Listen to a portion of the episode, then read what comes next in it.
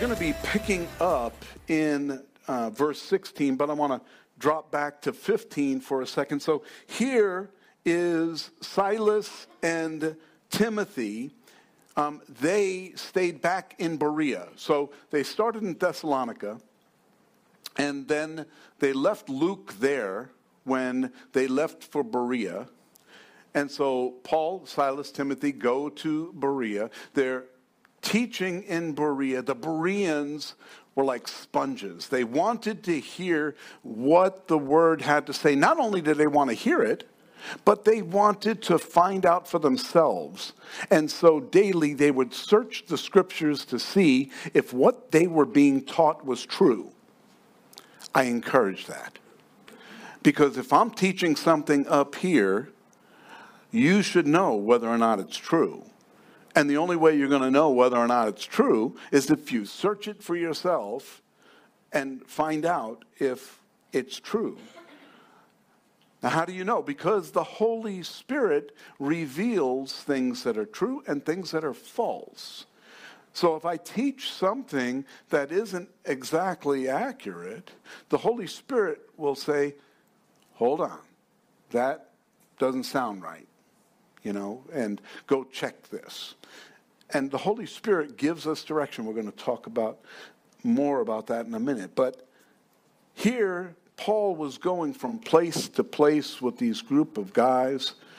He left Silas and Timothy in Berea. He goes to Athens because those people from Thessalonica came to Berea to hunt him down. Why did they care that much to come to chase him out of Berea? Because they just hated the word of God. That same hatred exists today for the word of God. And people don't want to hear the word of God because it conflicts with their lifestyle. They are condemned by the word of God. They're condemned by the Holy Spirit. They're convicted.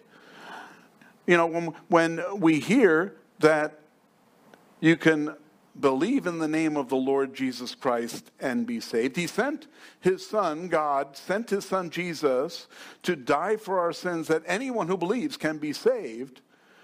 But he didn't come to condemn people because they were condemned already because of sin.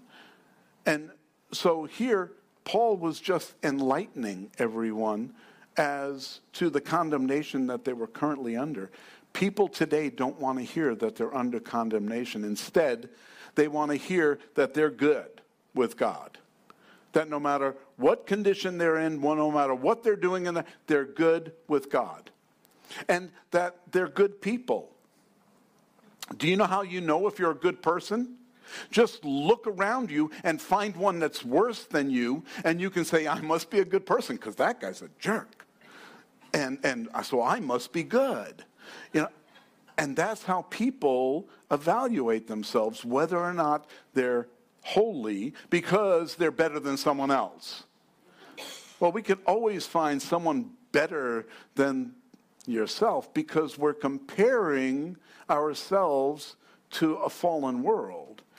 There's only one person we should be comparing ourselves, and that's Jesus Christ. He's the one that set the standard. And when we compare ourselves to Him, if we say, hey, I'm just as good as he is, we're, we're in trouble. Look for the lightning bolt because we're in trouble at that point, you know. We, we don't want to get there. Today's message is titled The Unknown God, and we're going to pick up in Acts chapter 17 in verse 16, where it says, Now while Paul waited for them at Athens, his spirit was provoked in him when he saw the city was given over to idols. Well, that's interesting. Given over to idols. How did he see that? It was given over to idols because they probably had statues, flags, temples, altars. They had all of these things out there that weren't of God, but were of the world. and people were worshiping them. When I read this, I thought, that's our world today.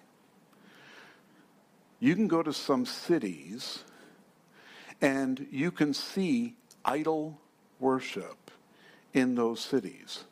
It doesn't look like what it looked like here, but the idol worship may look like flags that they hang in all, on all the streets.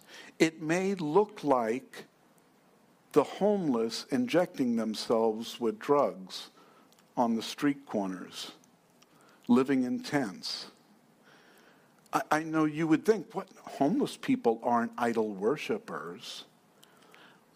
Well, anything that becomes the object of our attention outside of God becomes a form of idol worship.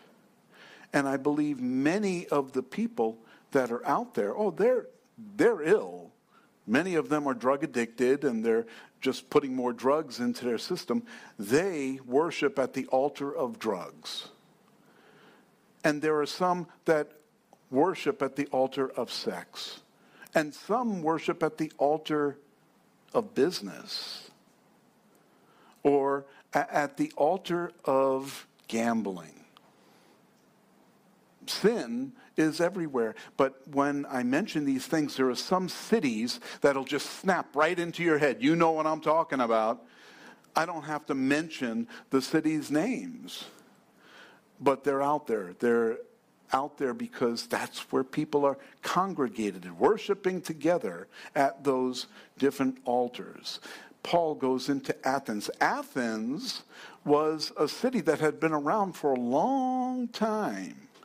About 500 years earlier, Athens was at its peak. It was already on the decline by this point. Oh, it still had the beautiful buildings and it was still a rich cultural center, but it was on the decline at this point. And so, uh, you know, Athens was a unique place. It was different, and it's still there today. Therefore, he reasoned in the synagogue with the Jews and with Gentile worshippers, and in the marketplace daily with those who happened to be there. And so he went in, as Paul always did, when he went somewhere, there was a synagogue, he's going to go in and he's going to minister to the Jews first and after then the Gentiles. And so here he goes in once again. He finds that there's a synagogue. He goes and ministers to the Jews there. You see, he didn't immediately go to those idol worshippers. He wanted to maybe go where people may be receptive. The Jews knew there was one God. And so, okay, that's a that's a head start. I can go in there and talk to people that are already familiar with the one true God. And now I'll be able to go there. And the Gentiles that went in to worship the one true God. And he goes in there. But after ministering in there, he goes out to the marketplace because that's where everyone is. And going out to the marketplace, you're going to interact with every kind of person from every walk up. They're all there, buying and selling and doing whatever they do in the market. That was just a great place to go be social. Today, it's like, oh, we're going to the bar to go hang out. A lot of people go to bars to hang out, meet other people, and stuff like that. There it was the marketplace. You go to the marketplace, that's where you meet people, you socialize, you hear the latest drama. You know, doesn't that interest you? Go, go to Safeway and go hang out in the aisles there. You'll hear all kinds of drama there. It was great, you know, just hanging out and talking with people in the aisles. Yeah. Then certain Epicurean and Stoic philosophers encountered him, and some said, What does this babbler want to say? So, Epicurean and Stoic philosophers. The Epicureans were uh, unique in that they didn't believe in a God. Because if there was a God, he wouldn't allow evil. And since there's evil in the world, then obviously there's no God. And so the Epicureans lived for one thing pleasure. Oh, sounds like today. Sounds like our world today. People living for pleasure, finding the things. If it makes you feel good, do it. And that's what people are living for now. People are so distracted with pleasure that they don't see what's actually going on in the world right now. They, as long as they feel good about themselves, as long as they have an income, have food, have whatever, they're okay. It doesn't matter what everyone else is doing, how crazy everything else is going. As long as they are content with what's going, then, then they're good. They'll just ignore everything else.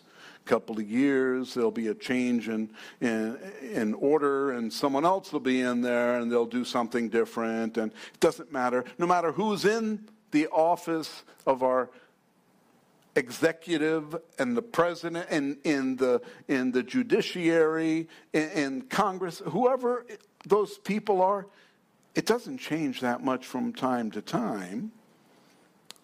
Except, of course, you know, price of gas or something like that. It goes up this time, next time it'll go down, or it may go up even higher. Who knows?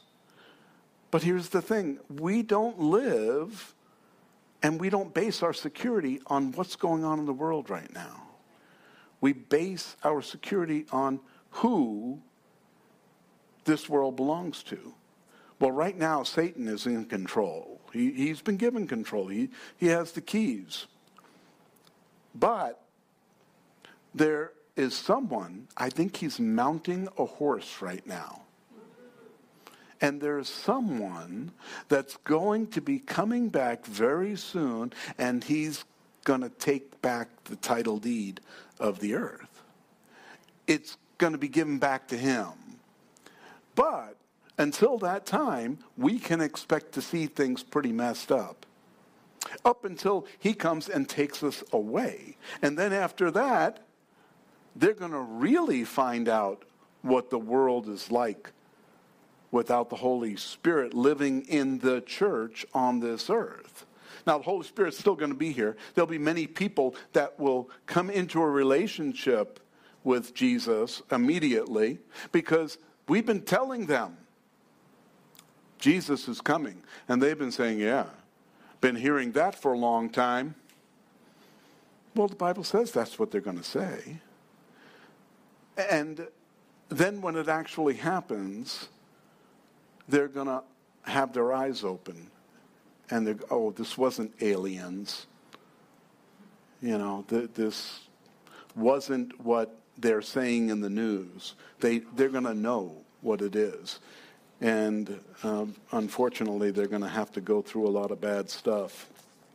So here is Paul in this city, Athens, ministering, and the Stoic and Epicureans. Oh, first of all, the Epicureans. All right, the Epicureans live for pleasure. I apologize. Stoics, on the other hand, are very stoic.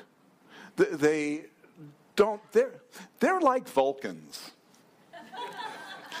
if you ever watch Star Wars, you know what Vulcans are like. They, they have no emotion whatsoever. Okay? So, Vulcans um, you know, just their whole purpose was information, gaining information and learning, um, you know, from experience, but we're not going to crack a smile. We're very stoic about this. And, and sometimes I have been called stoic.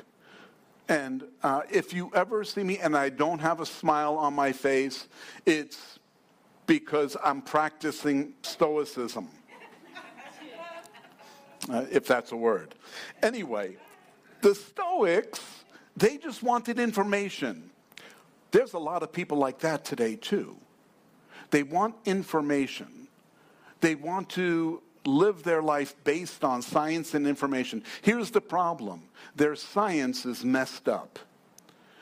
I, I've heard they just found a tooth in Georgia from a 1.6 million year old or 1.8 million year old person. They found a tooth. How in the world do they know that that tooth is 1.8 million years old? Because there was a Twinkie right next to it that was dated 1.8 million years ago. And we know that Twinkies last forever. So, how do they know this? Well, there is no one 1.8 million years old that can say, oh, yeah, I was there when that guy was. It's not, you know, it's ridiculous that we live by these things that they find out and then, uh, and then they realize they were wrong, you know. And, and it's very sad because people are deceived into believing that. That story is out there right now, and there are people that are saying, Yes, I knew evolution was true. Based on someone saying the tooth is 1.8 million years. I don't, I don't understand. I don't get it. But people want to be deceived. They, they really would rather be deceived because then it tells them there is no God and then they can feel better about themselves. Oh, we're just evolving. There are a lot of people that aren't evolving. they're, they're stuck, you know, and, then how, if we are evolving, how come we're not getting better? You know, it, it's, it just seems to be getting much and much worse. So, these Epicureans and Stoics, they don't even agree with each other. But here they are in the marketplace, and they say, What does this babbler want to say? Others said, He seems to be a proclaimer of foreign gods because he preached to them Jesus and the resurrection. So, what was Paul preaching? Paul was not out there. Folks, you don't have to go out there with a degree in evolutionary biology to explain to people how, oh, no, it's impossible, this couldn't have happened, you know, and we have scientific evidence that shows the earth is less than 10,000 years old, and so on and so. You don't have to do that. We have to do the same thing that Paul is doing. He shares Jesus Christ people like to deny Jesus Christ. They want to ignore who he is. Our whole calendar is built on Jesus Christ. BC, AD. AD, Anno Domini, in the year of our Lord. Now, yes, a king in, you know, 300 AD actually made that and put that in place, but if it were not true, it would have gone away. It would have gone by the wayside. It would have changed by now. But 2,000 years later, it stands because it is the truth. And that's how we keep track of time because of this calendar that was put in place. And I believe it's just another one of those God fingerprint things where God wants to show us He's in charge of all these things. So Paul is preaching Jesus and the resurrection. That's the gospel. We don't have to prove to anyone anything. We prove it to them by how we live our lives. If I believe something, you're going to see it by how I live. You're going to see it by the things I talk about, the, the way that I act with other people, except on the highway. That's, com- that's completely a different subject. The Lord's still working on me there. But when it comes to shopping at Safeway, I'm much better now. I have not hit any old ladies with my shopping cart in weeks. you know, and, and, and you get tempted to act irrationally at times when you're in situations where people are acting rude and, and obnoxious. And, and, and that's the time where we have to shine. That's the time where we have to really shine the light of Jesus Christ so that people can know what we believe by how we live. And so they took him and brought him to the Areopagus, saying, May we know what this new doctrine is of which you speak? For you are bringing some straight, excuse me, strange things to our ears. Therefore, we want to know what these things mean. So they said, hey, come to the Areopagus with us. The Areopagus was a place where they gathered, where they talked about all these things. It was up on Mars Hill. And they would gather in this area and, and they would hold court there. They would uh, discuss different uh, new ideas, doctrines. And they wanted to bring him there so they can hear from him and share with all of those people in uh, the Areopagus. Excuse me.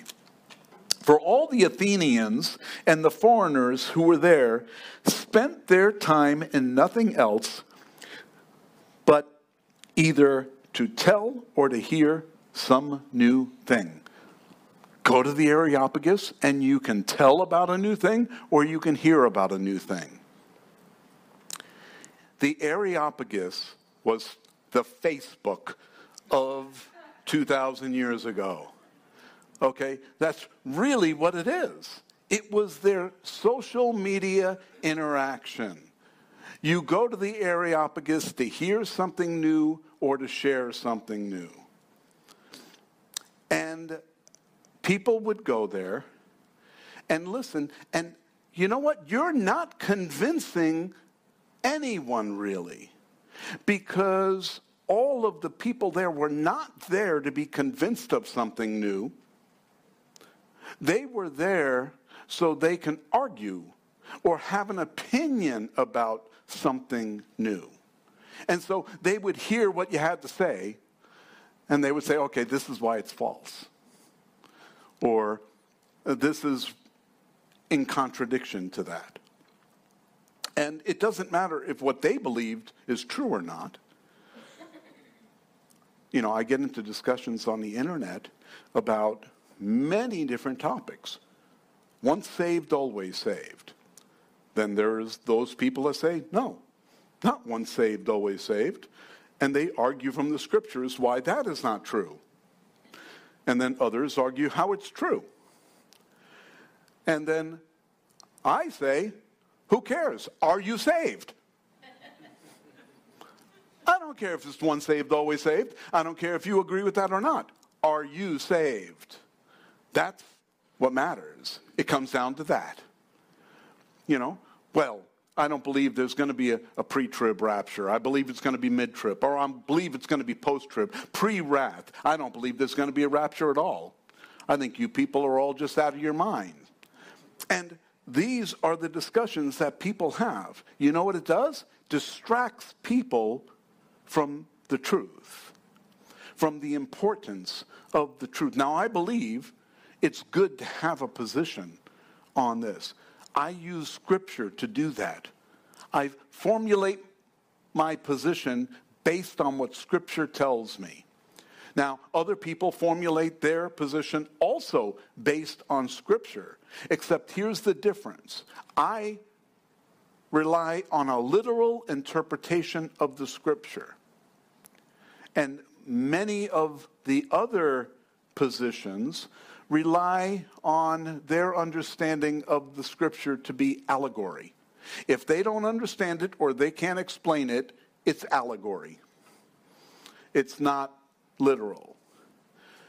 But if you read it and you um, cross reference it with other scriptures, you find that it is very literal. When Daniel wrote chapter 12 of his book, he said, in the last days, it's going to be crazy. Information is going to be increasing. And they say now that our information is now doubling every year or year and a half, I think it is. Our information is doubling. It doesn't mean it's true, It's just information is doubling. There's all kinds of information. Hey, got a tooth, 1.8 million years old. Hey, some great information.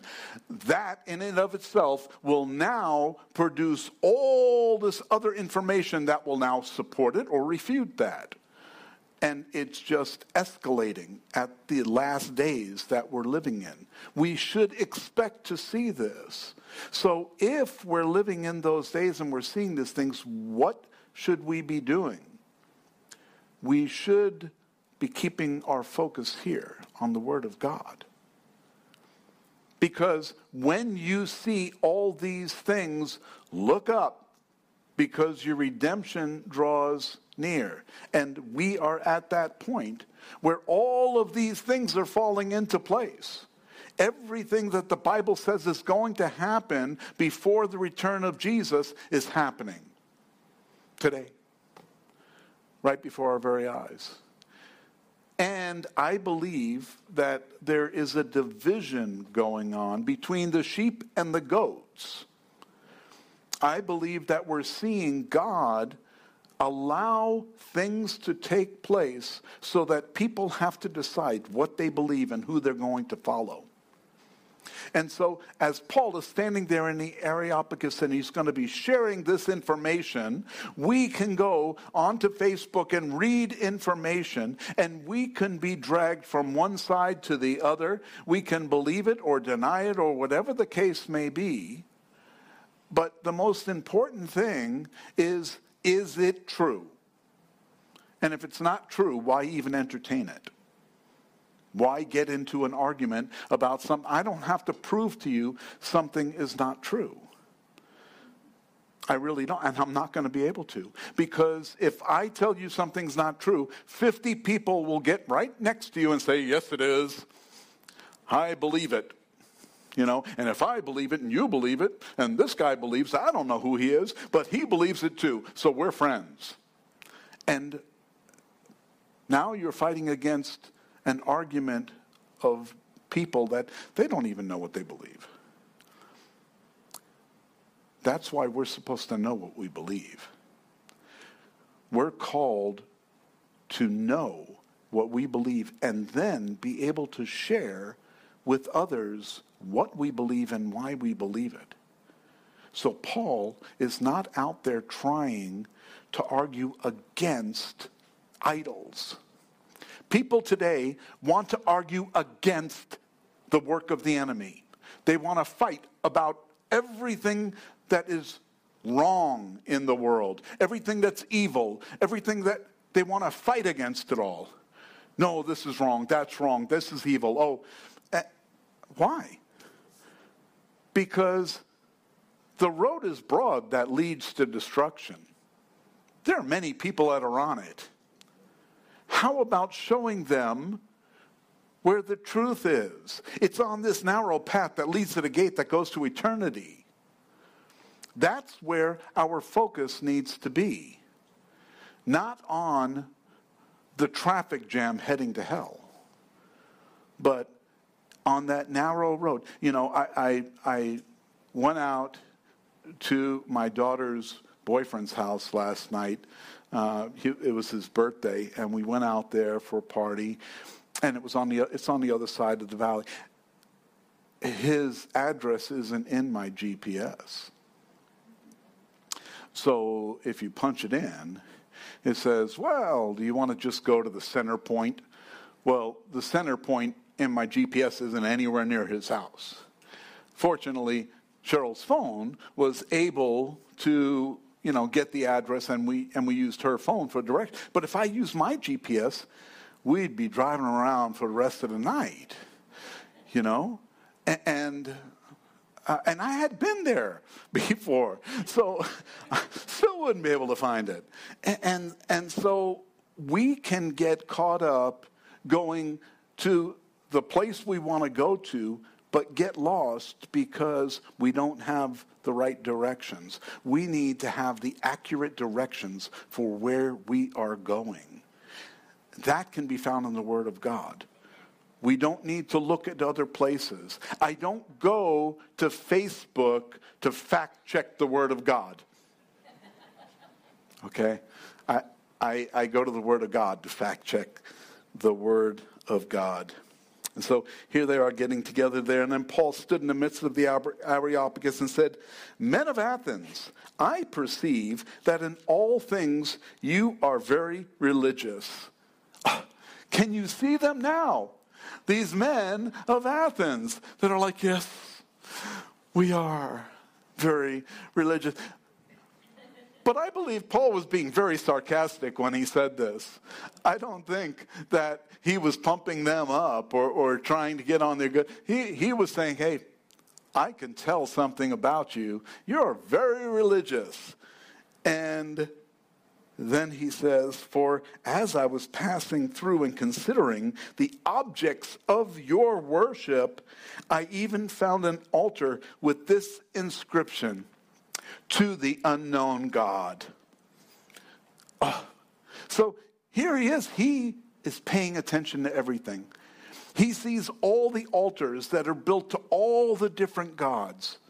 But then there's an altar built to the unknown God. And he says, Oh, I'm going to use this. But see, I don't think that Paul came up with that. I believe that was the Holy Spirit that came up with that. The Holy Spirit knew what Paul needed to say to them and gave Paul that wisdom to say it. Folks, it's the same Holy Spirit that lives within you. Same Holy Spirit. He gives you that same knowledge and wisdom when the time is necessary. Oh, don't go and prepare when you go into the courts. Don't go and prepare to say what you're going to say before the king. I'll give you the words to speak at that time. So here's the thing we just need to be worded up. We need to be prepared because when we have the word dwelling within us, for your word have I hidden in my heart that I might not sin against you. Not only that, but then I can have that word pour out of me and then share it with others. And it is going to cut like a knife. It's going to do the work that you want to accomplish. And I think that's how Paul was. Paul was like, oh, this is the leading of the Spirit. And now he says, hey, I saw this altar with the inscription to the unknown God. Therefore, the one whom you worship without knowing, him I proclaim to you. Pow. He is going to share something with them. You, eh, eh, here, here's the good thing. The good thing is they have an altar to the unknown God. That means that they were willing to admit that there was something they didn't know. And the Holy Spirit uses that as an opening to get to their heart. Here, it, it, it's the unknown God. I'm going to tell you who that unknown. I, uh, for $50, I'm going to tell you. No, he didn't do that. He didn't say if you donate online, not only that, you'll get one of my prayer cloths. And, and he didn't do that. He said, I'm going to proclaim him to you. God, who made the world and everything in it, since he is the Lord of heaven and earth, does not dwell in temples made with hands. oh, well, there are some Jews that would probably say, huh? What you talking about? Doesn't. We have a temple. This was before 70 AD. And so they would refute that. And Paul, he was a Pharisee, one of the Sanhedrin. And he just said that God does not dwell in temples made with hands. Well, who made that temple? It was made with hands. So there's a problem here. It seems like there's a contradiction. No, God doesn't dwell there. He drops in once in a while. He visits with them there. But here's the thing. When Jesus died on the cross, he said, It is finished. And the veil in the temple, the veil separated the most holy place inside the temple from the sanctuary of the temple. And that's where once a year the high priest would go into that holy place and he would go in to meet with God and atone for the sin of the nation of Israel. And, and he would go in and they would tie a rope around his ankle and they, he had little bells that hang from the strings on his robe. If they didn't hear that, they figured he's laying down and they're going to drag him out because the high priest had to be cleansed before he was able to go in and cleanse the sins of the nation. And so at that point, when Jesus said, It is finished, and that veil was torn from top to bottom, this wasn't a veil that goes over your face, this little, you know, thing that goes over your face in a, in a wedding, or that's not the kind of veil this was. It was four inches thick. It took a hundred men to take it down and bring it to the river to wash it. This was some heavy material, and it was torn from top to bottom opening up the Holy of Holies, exposing that to everyone. Because we now have a God that we can have a relationship with directly. And we don't need, you see, Jesus atoned for all the sin, for all time, for all who receive him as Lord and Savior. That's what Paul's message is. And so, that's right. God does not dwell in temples made with hands as though he needed anything, since he gives to all life, breath, and all things. That's still true today. And he has made from one blood every nation of men to dwell on all the face of the earth, and has determined their pre appointed times and the boundaries of their dwellings, so that they should seek the Lord in the hope that they may grope for him and find him, though he is not far from each one of us. He created everything through one man, Adam all of us are related. We may look a little different, but we are all related. We're all from the same blood through Noah's family. And then till this time, see, Noah was related to Adam also.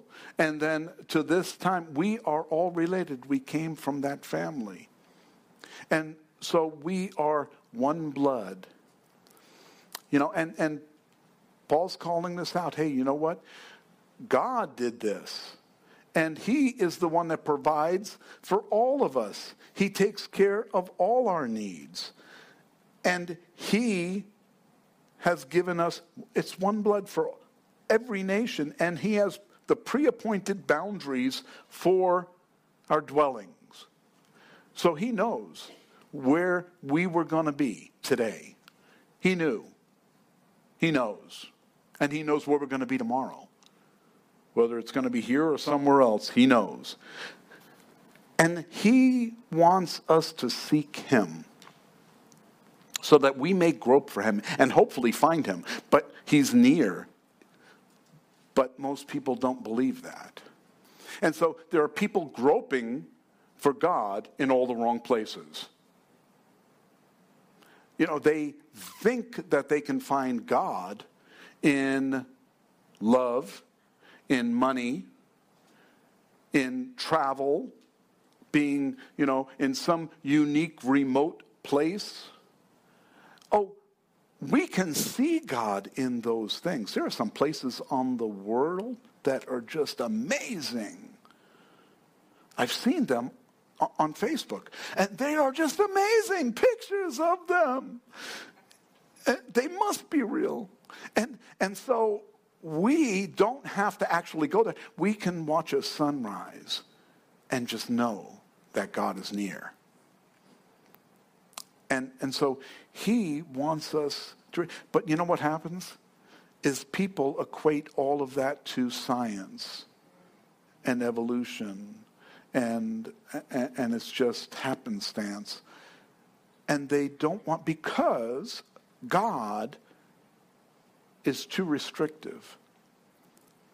He, he, he makes them, you know, oh, you have to live a certain way for God? Oh, well, that's not the God I worship. The God I worship, I can live any way I want. Well, then, if that's the case, then you are God. If you can live any way you want, then you just appointed yourself to be God. And that's how most people live their lives. Or, like the Epicureans, they live for pleasure and they don't believe in any God. But even at that point, how do you know that there's not a God? Just because you haven't seen them? I, I don't I don't subscribe to that. So it says, For in him and uh, we live and move and have our being.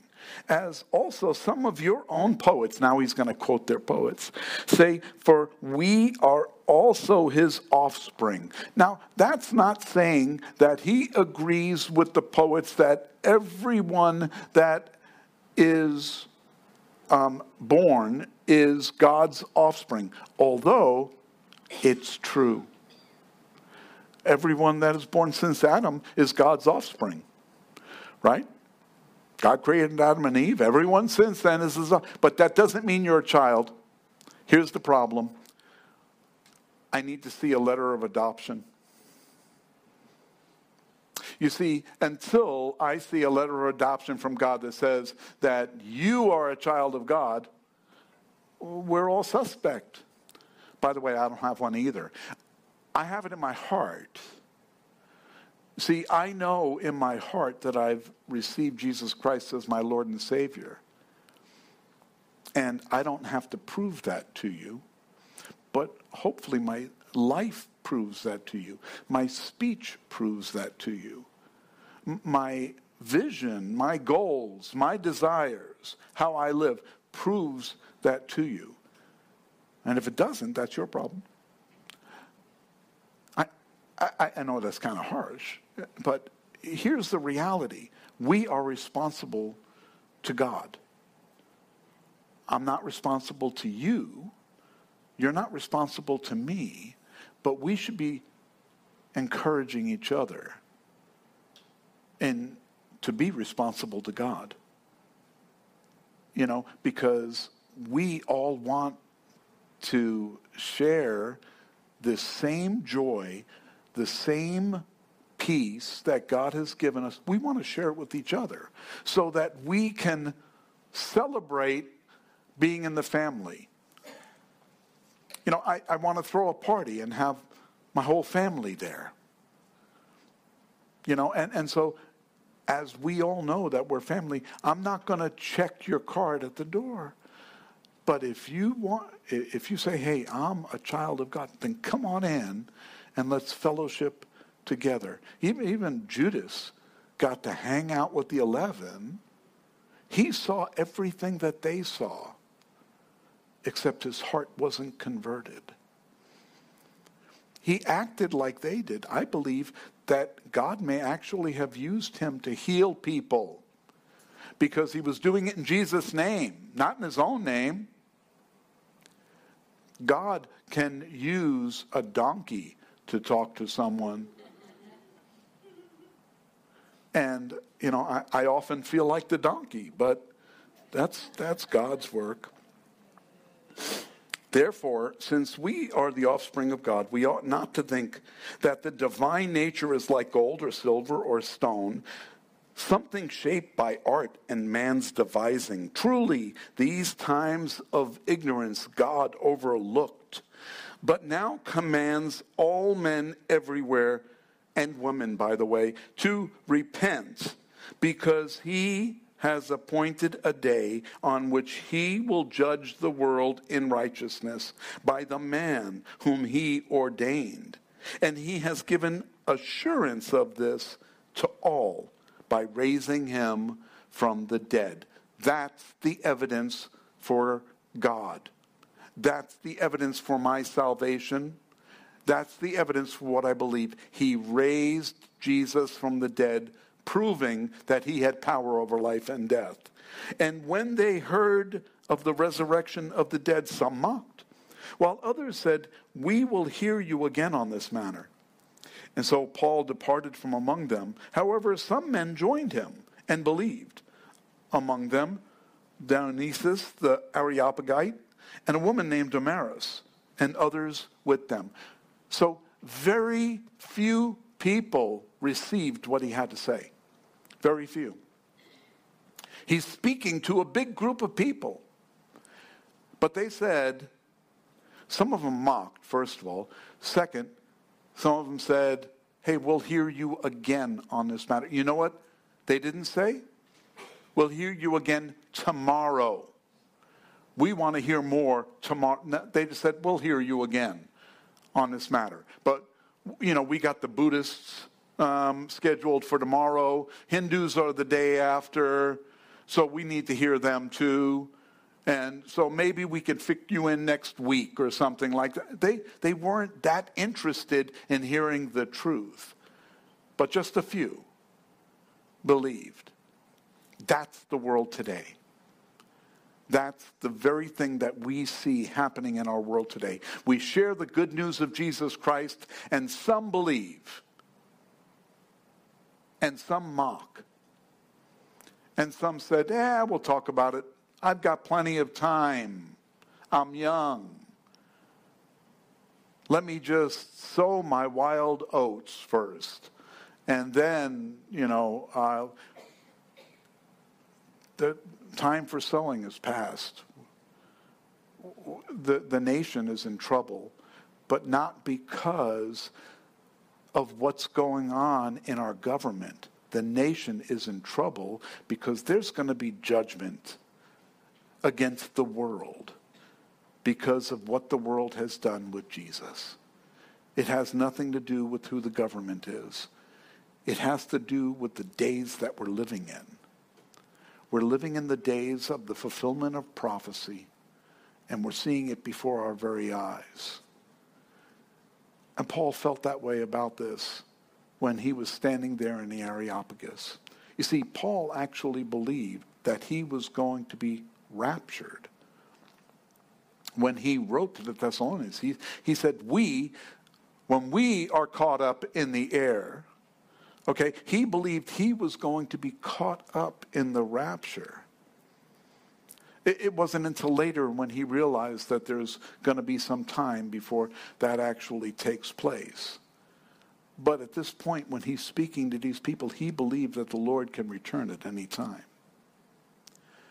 And now we, through the understanding of Scripture, through the wisdom of prophecy, are able to understand that the time is short and that it really is going to happen very soon.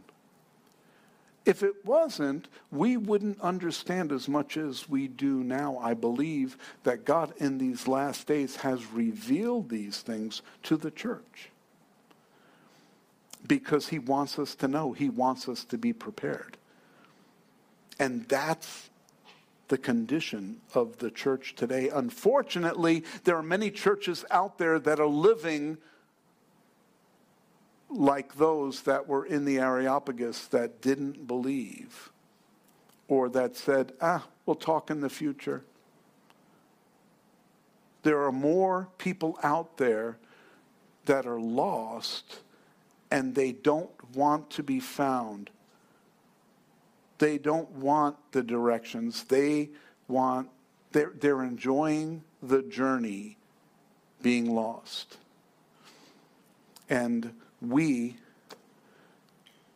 are the instrument that God uses, just like he was using Paul and Silas and Timothy and Luke to minister to the church back then. We are the instrument that God wants to use to reach the world today with the good news. And so that's really where our focus uh, should be. The Greek philosophers 2,000 years ago were just looking for information, and they aren't seeking the truth. We are seeking the truth. That's why you're here today. You didn't come here to hear me tell jokes. Uh, if you did, you're disappointed. But you came here to hear the Word of God and to hear what God wants to say to you. And I pray that He has spoken to you today through His Word. Many of these people out there, they are seeking the unknown God, but they're looking at the wrong altars and the wrong temples to find Him. God is calling us to live our examples so that we can demonstrate who He is by how we live. So let's go out and show the world. Amen.